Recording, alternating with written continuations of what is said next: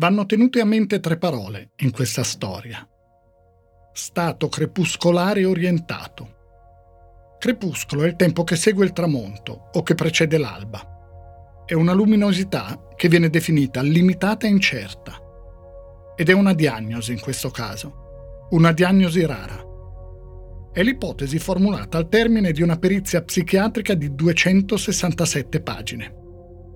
Ci vorrebbero tante parole, parole tecniche, per spiegarla. Lo stato crepuscolare, come dissero gli autori della perizia, equivale a un restringimento significativo del campo di coscienza. Vuol dire, banalizzando molto, che una persona sotto forte stress può perdere la propria razionalità, la propria lucidità. Dirà uno dei periti che fecero quell'ipotesi, il professor Franco Freilone, è uno stato in cui si guarda la realtà attraverso un binocolo rovesciato. Un attimo prima si è in sé, presente a se stessi, e un attimo dopo no. Può durare ore, giorni, pochi minuti. E quando quello stato si allontana, va via, la persona non ricorda più nulla. C'è il vuoto assoluto di ciò che è accaduto in quei giorni, in quelle ore, in quei minuti. La perizia psichiatrica di cui parliamo arrivò anni dopo l'inizio di questa storia. Nel mezzo ci furono diverse indagini scientifiche sulla scena del crimine, ricostruzioni minuziose, attimo dopo attimo, di ciò che avvenne, almeno secondo i giudici che alla fine misero le sentenze.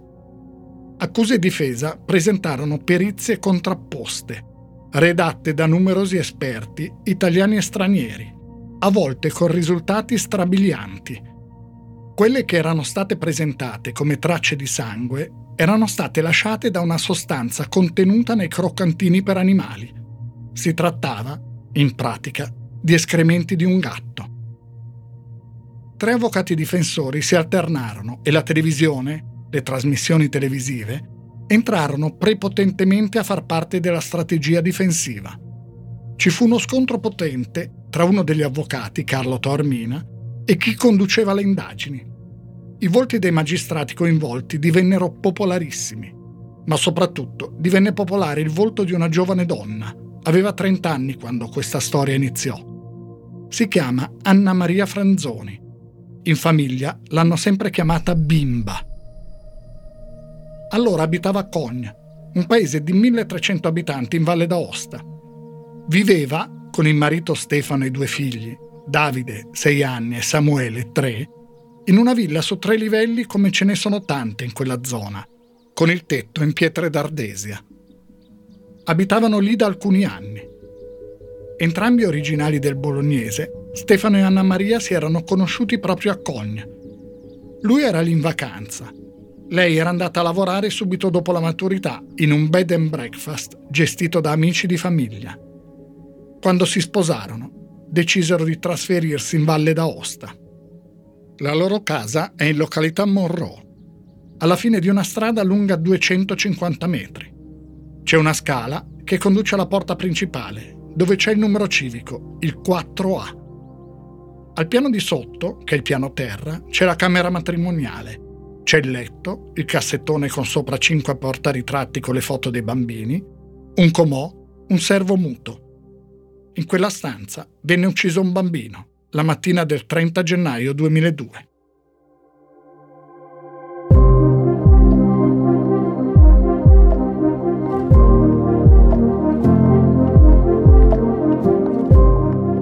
Io mi chiamo Stefano Nazzi, faccio giornalista da tanti anni e nel corso della mia carriera mi sono occupato di tante storie come questa, quelle che nel tempo vi sono diventate familiari e altre che potreste non aver mai sentito nominare. Storie di cronaca, di cronaca nera, di cronaca giudiziaria.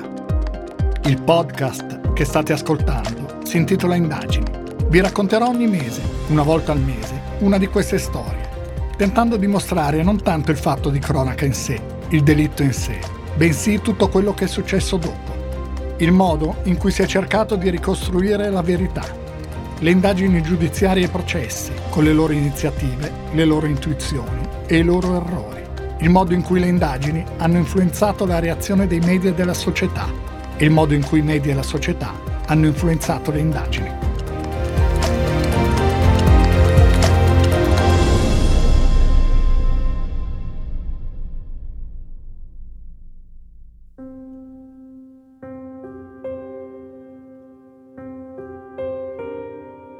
Era un mercoledì Anna Maria Franzoni disse che quella mattina era uscita come al solito per accompagnare il figlio Davide fino alla fermata dello scuola bus, distante 300 metri. A volte la mattina, con Davide e Anna Maria, usciva anche Samuele, il più piccolo. Poi lui e la madre tornavano a casa per uscire di nuovo 30 minuti dopo, quando lo scuola bus faceva il giro per la scuola materna. Quella mattina non andò così. Davide, secondo il racconto di Anna Maria Franzoni, era più lento del solito. Lei gli faceva fretta. Sentì Samuele piangere. Lo trovò a metà delle scale che uniscono il primo piano, quello del soggiorno, al piano terra, quello delle camere da letto. Lo prese in braccio, lo rassicurò e lo portò nel lettone. Tornò di sopra e accese la televisione. Disse che lo fece per fare stare tranquillo il bambino. Si tolse gli zoccoli lasciandoli nell'antibagno. Quegli zoccoli saranno poi fondamentali nel corso delle indagini e dei processi. Si mise le scarpe, senza allacciarle, uscì di casa in fretta. Per arrivare alla fermata dello scuola bus servono tre minuti e mezzo a passo regolare. Anna Maria Franzoni disse di aver guardato l'orologio uscendo di casa. Erano le 8 e 18. Pochi minuti dopo, sempre secondo il suo racconto, rientrò a casa. In un libro scritto nel 2006 con il giornalista Gennaro De Stefano e intitolato La verità, la donna raccontò di essere rientrata in casa dopo aver lasciato Davide allo scuola bus, di essersi tolta le scarpe e aver indossato gli zoccoli, di aver pensato che Samuele non piangeva e che quindi avrebbe avuto il tempo di farsi la doccia, e poi di essere entrata in camera dove era semibuio. Raccontò cosa vide. Non faccio caso a tutto quello che ho intorno, ma il mio sguardo e la mia attenzione vanno al letto per vedere Samuele. Il piumone copre completamente il letto. Penso che si sia nascosto per farmi lo scherzo del cucù, ma nello stesso momento sento un respiro strano, prendo il piumone che lo copre dall'angolo dalla mia parte e con un gesto lo alzo buttandolo sul letto. Un sussulto. Urlo Samuele! Ma la voce è affogata. Lo shock è grande, un tonfo al cuore, tutto si ferma, il respiro manca. Sobbalzo indietro. Non capisco ciò che vedo, non capisco, lo chiamo, ma lui è fermo, solo un rantolo del respiro, gli occhi socchiusi, il viso pallido, bianco, tanto sangue attorno a lui. Una grossa e profonda ferita in mezzo alla fronte, fino all'occhio, dove esce materia cerebrale. Le braccia lungo il corpo, non si muove. Vedo il sangue tanto intorno alla testa e sul cuscino. Penso che forse mi ha chiamato talmente forte che insistendo gli è scoppiata la testa. Una volta piangendo molto forte gli si era rotto un capillare in un occhio e il pediatra mi aveva detto che era stato per la forte pressione nel pianto. Mi sento terribilmente in colpa per averlo lasciato solo. Dopo è tutto convulso. Alle 8.27 Anna Maria Franzoni chiama il numero della dottoressa di famiglia Ada Satragni. È un'amica. Abita in fondo alla stessa strada. Franzoni dice: Samuele sputa sangue, gli sta scoppiando il cervello. La chiamata alla Satragni viene fatta dal cellulare. Contemporaneamente con il telefono fisso chiama il 118. Sono sempre le 8.27. Risponde un'operatrice, Nives Calipari, che dirà poi di essere rimasta colpita dalla lucidità della Franzoni. Ascoltando però, anche per pochi istanti, il tono di quella telefonata, questa lucidità non la si sente.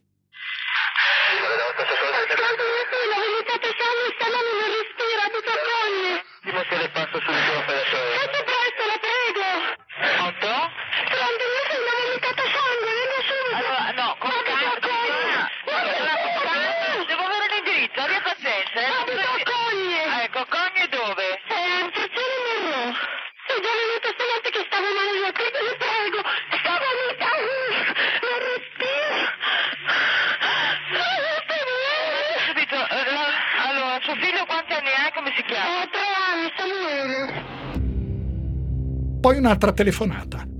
All'azienda dove lavora il marito, Stefano, la fratelli Ronk, a Introd. Prima però sbaglia. Chiama per errore una scuola di Arvier. Quando riesce a contattare l'azienda del marito, sono le 8.29. risponde un'impiegata. Anna Maria Franzoni dice Samuele è morto, Samuele è morto, chiama Stefano. Le frasi dette al 118 ad Ada Satragni, all'impiegata della ditta del marito, verranno definite dall'accusa in contraddizione tra loro. Anna Maria Franzoni esce dalla porta finestra, chiama Daniela Ferrod, la vicina di casa. La Ferrod si infila la giacca ed esce di corsa.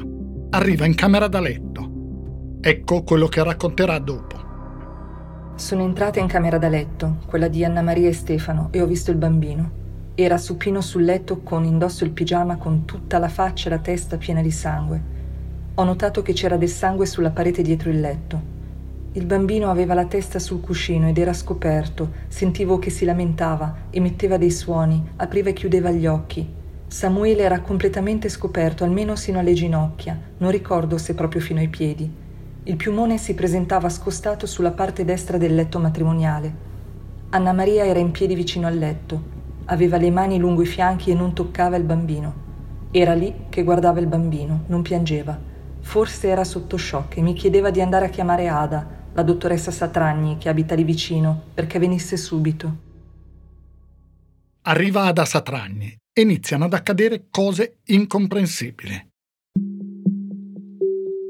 Satragni si convince che Samuele sia stato colpito da un aneurisma. L'aneurisma è un rigonfiamento di un vaso sanguigno, spesso si tratta di un'arteria. Può rimanere lì tutta la vita, senza che succeda nulla. Oppure può rompersi, causando un sanguinamento anche molto copioso. Secondo Ada Satragni, Samuele è stato colpito da un aneurisma cerebrale particolarmente violento. Sarebbe stato questo a provocare una sorta di esplosione e tutto quel sangue sulla testa del bambino, sul letto, sul muro. Ada Satranni ripeterà questa sua teoria anche più tardi, davanti ai carabinieri. Questa è la registrazione della sua dichiarazione. Io quando sono arrivata qui ho trovato questa situazione certo. dove c'erano dei pezzi di cervello, del sangue. Io ho detto Dio mio ma che cosa è successo e sono intervenuta, il bambino respirava ancora, perciò eh, mi, mi, mi, premuravo di tenerlo in vita. Di tenerlo in vita. Dove c'è stata questa rottura spaventosa di un vaso importantissimo, un'arteria grande, che allora a fronte ha creato questa aumento enorme della pressione e con questa condizione di fragilità ossea ci sia stata un'apertura della, della testa. Esatto.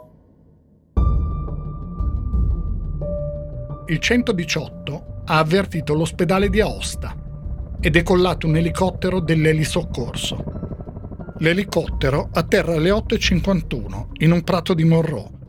Intanto Samuele è stato portato fuori dalla casa ha una benda sulla fronte, è stato trasportato con una coperta, sotto la testa ha un cuscino. Il medico a bordo dell'elicottero si chiama Leonardo Iannizzi. Gli hanno detto che la chiamata è per un'ematemesi, e cioè vomito con sangue.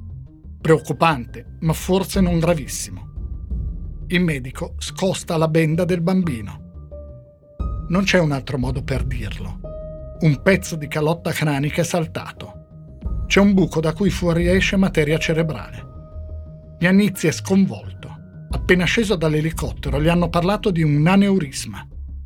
Chiede se qualcuno ha chiamato i carabinieri, poi dice a un soccorritore, Ivano Bianchi, guida del soccorso alpino, di allontanarsi e senza farsi sentire di telefonare alla stazione dei carabinieri di Cogne. Alle 9.06 il comandante della stazione di Cogne allerta la centrale operativa di Aosta. A quel punto la casa di Monroe diventa una possibile scena del crimine. Intanto, mentre gli altri soccorritori preparano Samuele per il trasporto, il medico entra in casa. Dal suo verbale. Raggiunta la camera da letto, mi trovavo di fronte a una scena impressionante. C'erano spruzzi di sangue sulla parete del capezzale del letto che continuavano sul soffitto il letto stesso era ampiamente sporco nella zona centrale.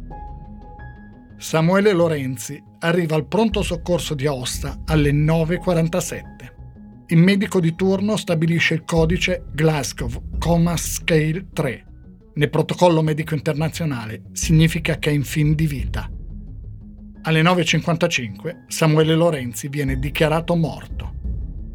Le cause, scritte nel referto, sono trauma cranico maggiore con ferite di verosimile natura da punta e taglio, regione frontale e orbitale sinistra e regione parietale destra e sinistra, con sottostanti sfondamenti ossei con perdita di sostanza cerebrale.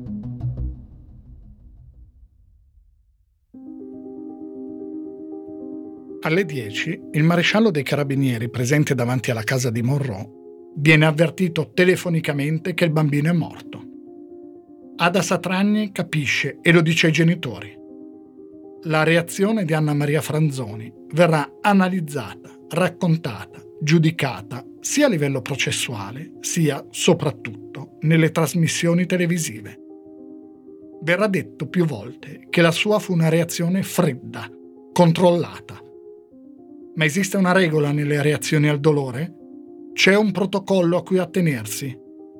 No, evidentemente. Ma questi discorsi, questa attenzione alle reazioni, al tono di voce, ai gesti, fanno parte dei due grandi pregiudizi che accompagneranno questa storia. Da una parte, quello che vuole codificate le reazioni al dolore e alle emergenze, che indica un modo in cui una persona in determinate circostanze dovrebbe comportarsi. Dall'altra, quello che vuole che una madre non possa in nessun modo compiere certi gesti, che non possa far male al proprio figlio.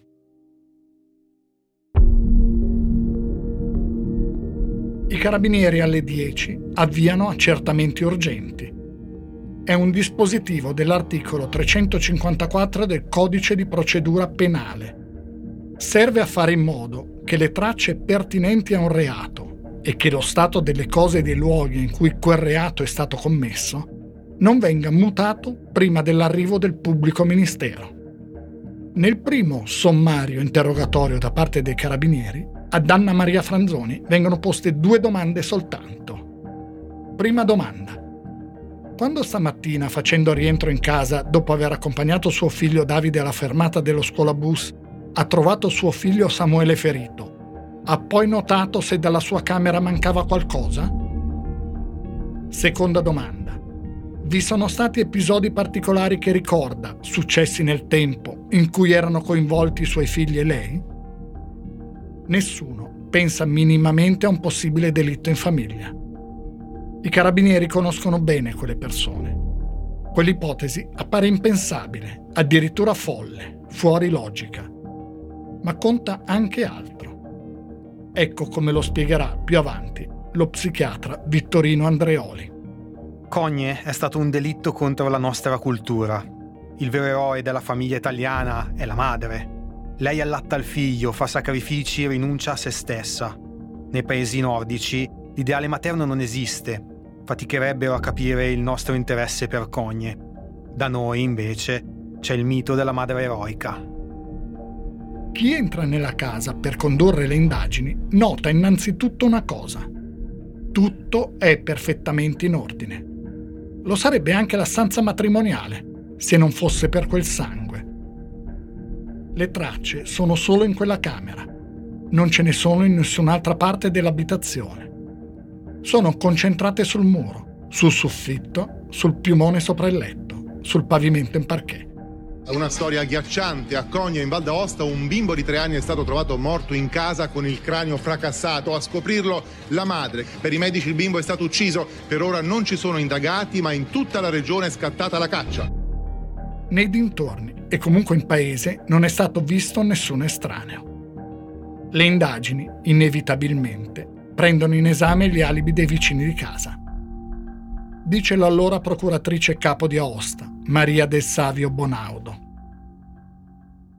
Ipotesi potevano essere anche diverse, nel senso che eh, odio, invidia di vicini, pazzia di qualcuno, e tant'è che la dottoressa Cugge ha sentito anche il marito della, della signora Franzoni, eh, Lorenzi, per capire se c'erano ragioni di odio da parte di qualcuno, se avevano dei sospetti e si è indagato naturalmente sui vicini con cui c'erano stati dei malintesi per questioni di, di confine, di passaggio e con quell'altra coppia che, disgrazia sua, era stata alla sera a casa dei Lorenzi e avevano parlato appunto delle vicissitudini della signora che non riusciva a portare a termine le gravidanze e la signora a fronte del disappunto, del dispiacere della, della Franzoni aveva detto no, chi non ha provato non può capire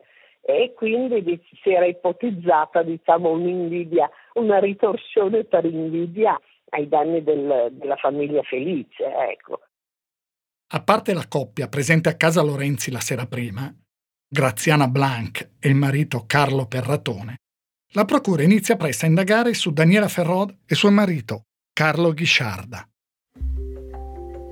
Con Carlo ci sono state alcune discussioni ai tempi della costruzione della casa dei Lorenzi per il diritto di passaggio. Carlo però quella mattina è nella zona di Biella, alibi confermato. Daniela Ferrod è a casa. Su di lei si concentreranno a un certo punto le indagini. Sarà Anna Maria Franzoni a parlare al marito e poi ai carabinieri dei suoi sospetti su di lei. Dirà, durante un interrogatorio, che la Ferrod la spiava da dietro le tende. Il nome che soprattutto viene fatto, e verrà fatto più avanti negli anni, è quello di Ulisse Ghisciarda, fratello di Carlo. Verrà anche pedinato per 27 giorni da un investigatore privato assunto dagli avvocati di Anna Maria Franzoni. Nel rapporto dell'investigatore verrà detto che Ulisse Ghisciarda è una persona strana, che in attesa che la sua casa in costruzione sia pronta, quando non dorme dai genitori, che abitano vicino ai Lorenzi, Dorme spesso in auto e come bagno usa un parcheggio, che si trucca con parrucche nere e occhiali. La difesa di Anna Maria Franzoni tenterà a più riprese di spostare le attenzioni su Ghisciarda. Il tentativo di tirarla in ballo avrà anche conseguenze molto serie. Ne parleremo. A condurre le indagini è la procuratrice aggiunta di Aosta Stefania Cugge, interroga Anna Maria Franzoni e il marito Stefano Lorenzi. Lui racconta che la sera prima della morte di Samuele la moglie era stata poco bene. Nausea, formicolio agli arti, debolezza. È successo anche la mattina del 30 gennaio, verso le 6. Anna Maria Franzoni ha insistito. Stefano Lorenzi ha chiamato la guardia medica. La dottoressa Stefania Neri è arrivata e ha visitato la donna non c'è niente che non vada. Alle 6.30 la dottoressa se n'è andata. Un'ora dopo anche il marito è uscito di casa. Anche di questo malessere si parlerà a lungo durante i processi. Così come si parlerà, soprattutto nelle trasmissioni televisive, di due frasi che un carabiniere dice di aver sentito poco dopo che è arrivata la notizia che Samuele è morto. Sostiene di aver sentito Anna Maria Franzoni dire al marito Stefano Vero che torniamo giù? Vero che torniamo a casa? E poi, vero che facciamo un altro figlio? Sia Anna Maria che Stefano hanno sempre negato di aver pronunciato e sentito queste parole. E oltre al carabiniere nessun altro dirà di averle sentite. Non c'è mai stato nessun riscontro e comunque non sarebbe stata certamente una prova di nulla. Dal momento in cui la casa di Monroe viene chiusa e sigillata come scena del crimine, si cerca l'arma del delitto.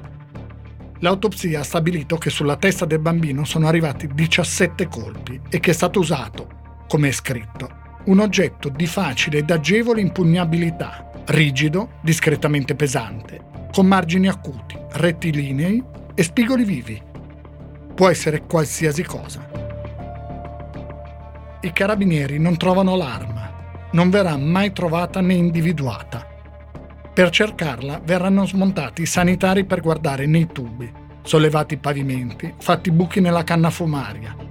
I Lorenzi stimeranno in 51.000 euro i danni subiti. Si ritiene, erroneamente, che individuare l'arma di un delitto sia una cosa abbastanza semplice. Non è così. Spiega il motivo Armando Palmegiani, criminalista, esperto di scene del crimine. Quando noi abbiamo dei colpi limitati, l'arma può lasciare il cosiddetto tatuaggio, cioè io colpisco con, immaginiamo, un martello e lascia la forma quadrata della punta, ma quando sono molti e sono molto lesivi, ovviamente abbiamo una struttura che non, non ci permette più di apprezzare, ovviamente sempre mi fate passare il termine, la forma dell'arma che l'ha colpito. Quindi a quel punto poteva essere qualunque cosa che è stata poi ovviamente fatta sparire.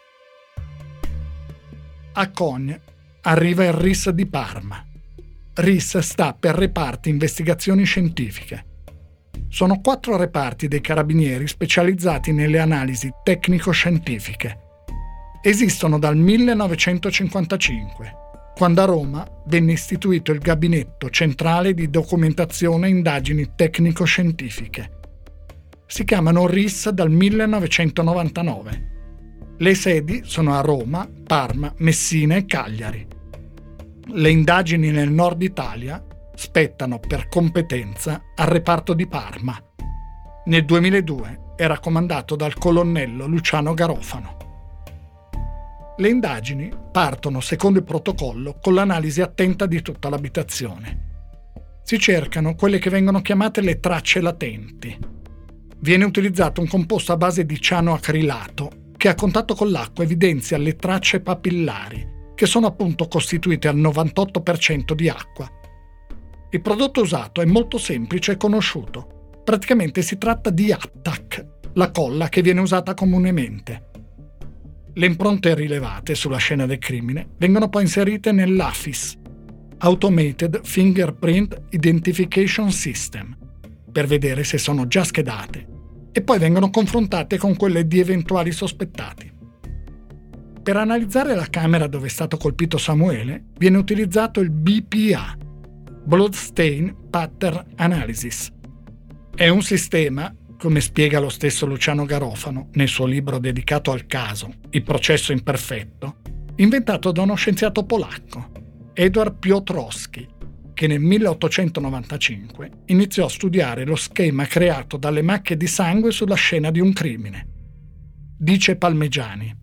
Bloodstine Pattern Analysis è una tecnica utilizzata sempre più spesso da investigatori internazionali, quindi qui in Italia l'abbiamo approcciata da non tantissimo tempo, però forse stiamo raggiungendo i standard degli altri paesi. Praticamente sarebbe una tecnica criminalistica, cioè che si basa sulla definizione, la forma e la posizione delle tracce di sangue della scena del crimine. Le tracce di sangue possono veramente, come spesso si dice, parlare. Ci sono tracce di sangue proiettate, quindi il classico schizzo a um, punto esclamativo, delle tracce di sangue precipitate, quindi la classica goccia che cade a terra, o ovviamente gore e altre tipologie. Analizzando queste tracce possiamo definire quello che è successo la BPA è utilizzata in altri paesi, come gli Stati Uniti, da moltissimo tempo. In Italia è arrivata tardi, importata proprio dal RIS di Parma, che se ne è servito in un altro caso, quello di Novi Ligure, dove il 21 febbraio 2001 Erika Denardo, 16 anni, e Mauro Favaro, 17, uccisero la madre e il fratello di lei. È una tecnica affidabile, contestata però molto dal collegio difensivo della Franzoni che prima ancora che obiettare sui risultati dell'analisi, protestò contro la stessa tecnica d'analisi, dicendo che in Italia non veniva utilizzata. Nella camera da letto di Cogne, scrisse Garofano, numerosi schizzi di sangue formavano due scie, una specie di V che si allungava dal soffitto anche oltre e attorno alla plafoniera. Venne definito un arco quasi perfetto dirà Garofano in un documentario per History Channel. Noi abbiamo fatto tantissime analisi genetiche, tutto il sangue che noi abbiamo trovato era sempre soltanto eh, di Samuele Lorenzi. Sono tracce che si definiscono da forza centrifuga, quindi quelle tracce erano una sorta di traccianti della posizione, facilissime, inconfutabili. Le tracce individuate nella stanza sono state prodotte in due modi, o direttamente dalle ferite, per effetto della pressione arteriosa, o per il movimento di ricarica dell'arma dell'assassino. Le prime sono tracce dirette, sciami di macchioline, e sono fondamentali per capire la posizione della testa del bambino mentre veniva aggredito. Semplificando molto, sono a forma di punto esclamativo. Il puntino del punto esclamativo è posizionato dalla parte opposta alla direzione di provenienza. Poi ci sono le tracce da cast off. Sono quelle che vengono lanciate attorno dall'arma mentre viene ricaricata. Non pensate alla ricarica di una pistola. Si intendono qui i movimenti compiuti dall'arma tra un colpo e l'altro. Dopo aver colpito, l'arma viene nuovamente alzata. Nel movimento rilascia gocce di sangue. Si trovano essenzialmente sul soffitto della camera. Sotto le lenzuola e il piumone del letto viene trovata la giacca del pigiama azzurro di Anna Maria Franzoni. E al rovescio ci sono macchie di sangue. Secondo il RIS, la giacca non può essersi macchiata stando a contatto con le lenzuola, perché nel punto in cui si trovava, le lenzuola erano pulite. Scrive Garofano nel suo libro. Si deve essere imbrattata prima di essere stata infilata sotto le lenzuola. Sulla manica destra c'è una macchia di sangue più grande, con un minuscolo frammento osseo. Ai piedi del letto, sempre infilato sotto il piumone, ci sono i pantaloni del pigiama. Ci sono tracce di sangue su tutte e due le gambe. Il piumone è pulito sul lato interno, le macchie sono sul lato esterno. Segno, secondo il RIS, che il bambino era sotto il piumone fino alla testa mentre avveniva l'aggressione. Nella parte superiore del lato sinistro, verso il centro, c'è un'area senza schizzi. È la cosiddetta void area, quella priva di macchie di sangue perché coperta da qualcosa. Poteva essere un oggetto, un indumento oppure il corpo dell'assassino. Il funerale di Samuele Lorenzi si svolge a Cogne il 9 febbraio 2002. Lo stesso giorno Anna Maria Franzoni e Stefano Lorenzi lasciano il paese e vanno a casa dei genitori di lei, a Monte Acuto, in provincia di Bologna. Stefano, il marito, resterà sempre, senza alcun tentennamento apparente, al fianco della moglie. I mezzi televisivi stazionano a Cogno ormai 24 ore su 24. I giornalisti sono ovunque. Dice il sindaco. Sarebbe ora che si smettesse adesso di castigare la comunità di Cogno e specialmente di castigare coloro che sono accusati di aver commesso questo orrendo delitto. Il delitto di Konya è diventato l'argomento di cui tutti parlano. Le trasmissioni televisive ci si dedicano insistentemente. Una delle puntate di Porta a Porta, la trasmissione di Bruno Vespa, in cui si parla della morte di Samuele Lorenzi, è la più vista in assoluto dopo quella dedicata agli attentati dell'11 settembre. In studio, a Porta a Porta, verrà anche mostrato un plastico con cui è ricostruita la villetta dei Lorenzi. La figura della madre, Anna Maria Franzoni, viene sezionata dai media. Iniziano a esserci voci insistenti sul fatto che la procura stia indagando su di lei. Ci sono, questa volta più che mai, colpevolisti e innocentisti. Qualcuno dice che la donna sia protetta perché è la sorella di Flavia Franzoni, moglie di Romano Prodi, all'epoca uno dei più importanti leader del centro-sinistra italiano in realtà non c'è nessuna parentela, ma è una fake che resisterà a lungo. Molti sostengono che una madre non possa far del male al proprio figlio se non è completamente pazza. E Anna Maria Franzoni non sembra pazza. Dice Sara Fariello, sociologa della devianza, che sulle madri assassine ha scritto un libro, Madri assassine, maternità e figlicidio nel post-patriarcato. Perché, come dire, nell'opinione pubblica prevale l'idea per cui una madre assassina sia o una pazza totale, diciamo appunto, da rinchiudere in un manicomio, o un mostro, in qualche modo un, una persona, un essere che si pone fuori dall'ordine naturale delle cose. Come diceva Lombroso, il padre dell'antropologia criminale, le madri assassine sono un lusus nature, cioè uno scherzo maligno della natura, proprio per come dire, sottolineare il fatto che le madri assassine fossero degli esseri degeneri, proprio appunto mostruose e degeneri. Quindi anche questa narrazione credo vada in qualche modo contrastata e contrastata proprio sulla base di queste considerazioni. Se le madri assassine non sono necessariamente delle pazze, non sono necessariamente dei mostri, io non potrei mai pensare, ovviamente un, un, sociologo della devianza non può pensare che o non siano eh, diciamo naturalmente cattive, io non posso arrivare a pensare che un criminale sia appunto un delinquente nato, No? che ci sia una cattiveria, diciamo, innata in alcuni esseri umani. Ovviamente la devianza è il frutto di un contesto sociale, anche perché poi, eh, come dire, le, le, etichette cambiano anche a seconda del contesto storico, del contesto geografico, insomma, del contesto culturale.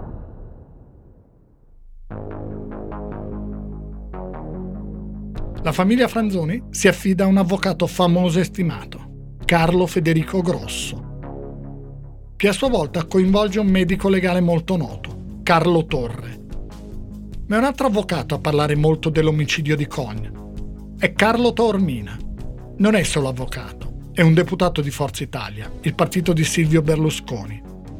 Nel 2001 è stato sottosegretario al Ministero dell'Interno.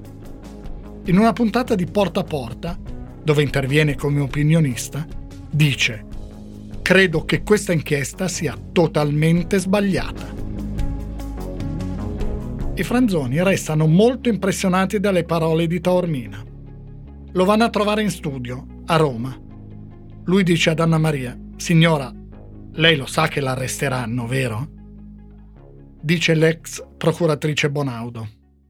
Diciamo che l'ipotesi che fosse la mamma la responsabile è, stata avanzata forse prima da, da, altri che da noi, tant'è che ricordo che poiché i Lorenzi dicevano che c'era un maniaco che si aggirava per, per cogni quindi le mamme dovevano essere preoccupate tutte, io parlandone con un giornalista del posto ho detto ma mi sembra un po' troppo, dice ma no, dice tutti lo sanno che è stata la Franzoni, che è stata la mamma. Io per la verità, forse proprio anche per una deformazione professionale, non mi sono fatto un'idea, diciamo, stabile sulla Franzoni, era un'ipotesi, era un'ipotesi che poi poteva essere avvallata da tante piccole circostanze, il fatto che lei avesse, quando ha telefonato al marito, parlato con l'impiegata, ha detto gli dica che Samuele è morto, quando invece sembrava che si dovesse ancora cercare di salvarlo.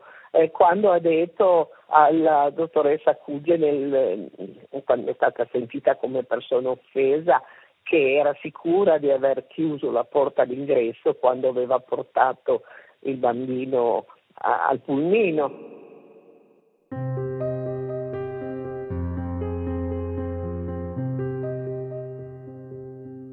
Sulla porta chiusa o aperta si dibatterà a lungo.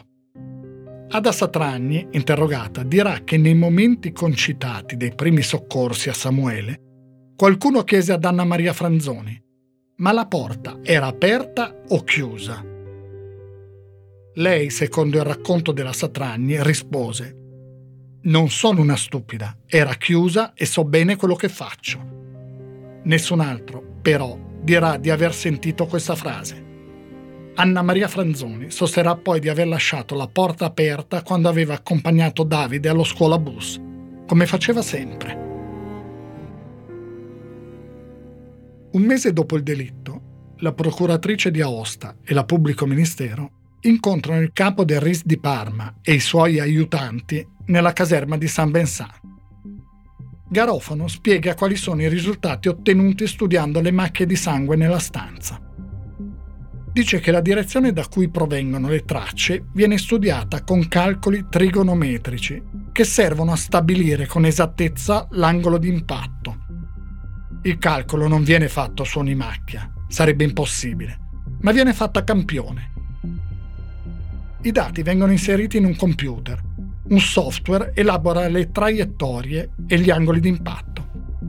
Il risultato, dice Garofano ai due magistrati, è che l'aggressore era in ginocchio davanti a Samuele. L'assassino, in base all'orientamento delle tracce di sangue, teneva l'arma con la destra. Il piumone poi, dicono i tecnici del RIS, serve a capire due cose. Dove stava il pigiama al momento dell'aggressione e dove stava l'assassino. Sul pigiama ci sono moltissime macchie da proiezione provenienti direttamente dalla vittima e sono le stesse macchie riscontrate in una zona del piumone. Se il tipo di macchie è lo stesso, quella parte del piumone e il pigiama erano vicine. Questo però significherebbe soltanto che il pigiama era sul letto. O c'era il pigiama da solo, o c'era il pigiama con dentro l'assassino. Ma visto che c'era una sola void area, dice Garofano, o l'assassino ha colpito volando, oppure era inevitabilmente sulla void area e aveva addosso il pigiama. Il RIS ha poi trovato infinitesimali tracce di sangue sulle zoccoli, bianchi, marca Fly Flot, numero 38. Ce n'è una sulla suola e altre all'interno del plantare. L'analisi ha rilevato DNA di due individui, un misto di quello della madre e di quello del figlio. Gli zoccoli Secondo le deduzioni degli analisti dei carabinieri, erano quindi nella stanza dove è avvenuto l'omicidio. Furono trovati nell'antibagno, ordinatamente allineati.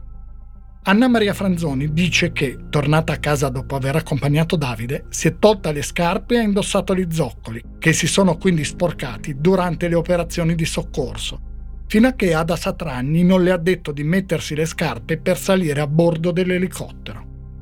I testimoni dicono di non aver fatto caso a cosa indossasse Anna Maria.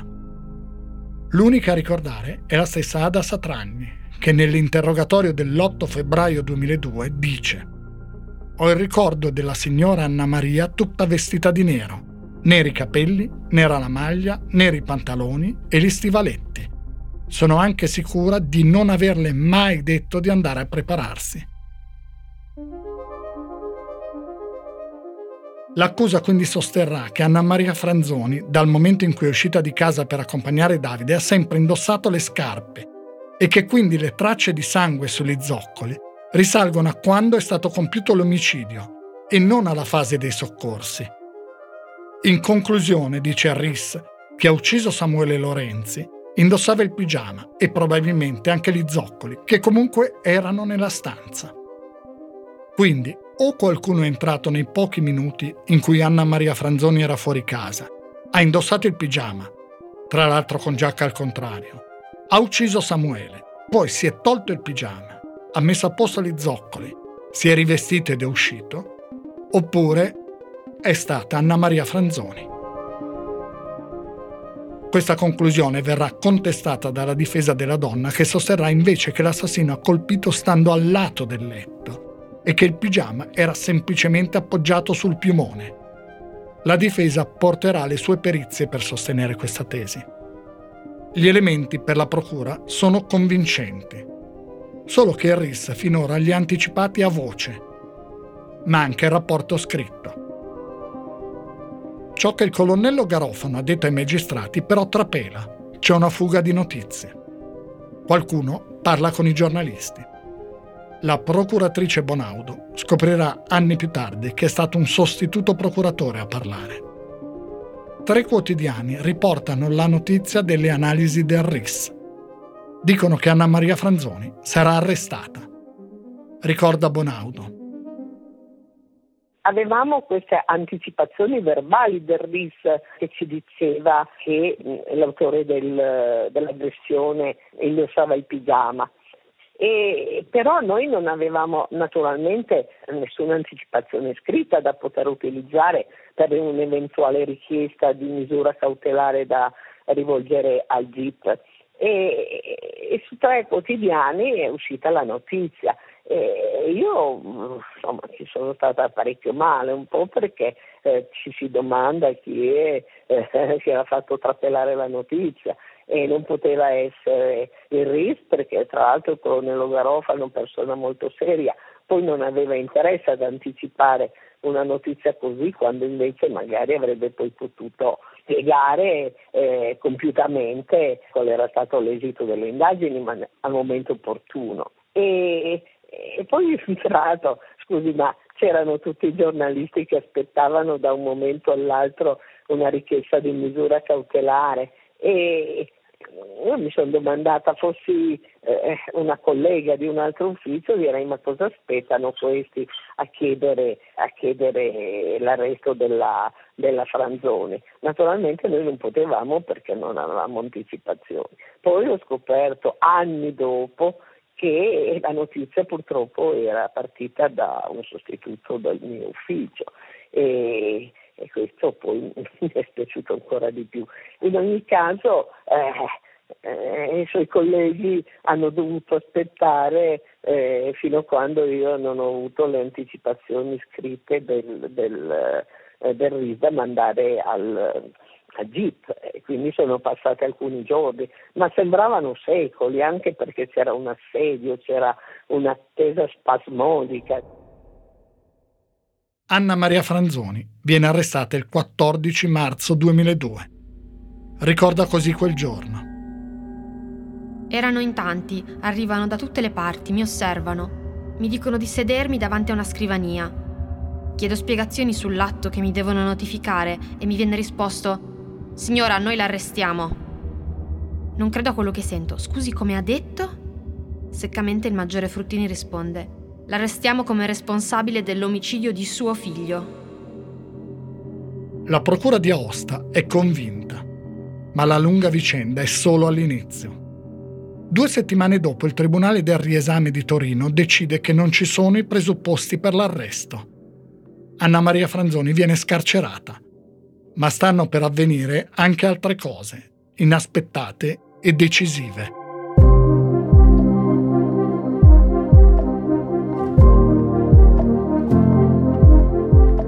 Avete ascoltato la prima parte della nuova storia di indagini sull'omicidio di Samuele Lorenzi a Cogn, il 30 gennaio 2002. Trovate già la seconda parte sull'app del Post e su tutte le principali piattaforme di podcast. Indagini è un podcast del Post, scritto e raccontato da Stefano Nazzi.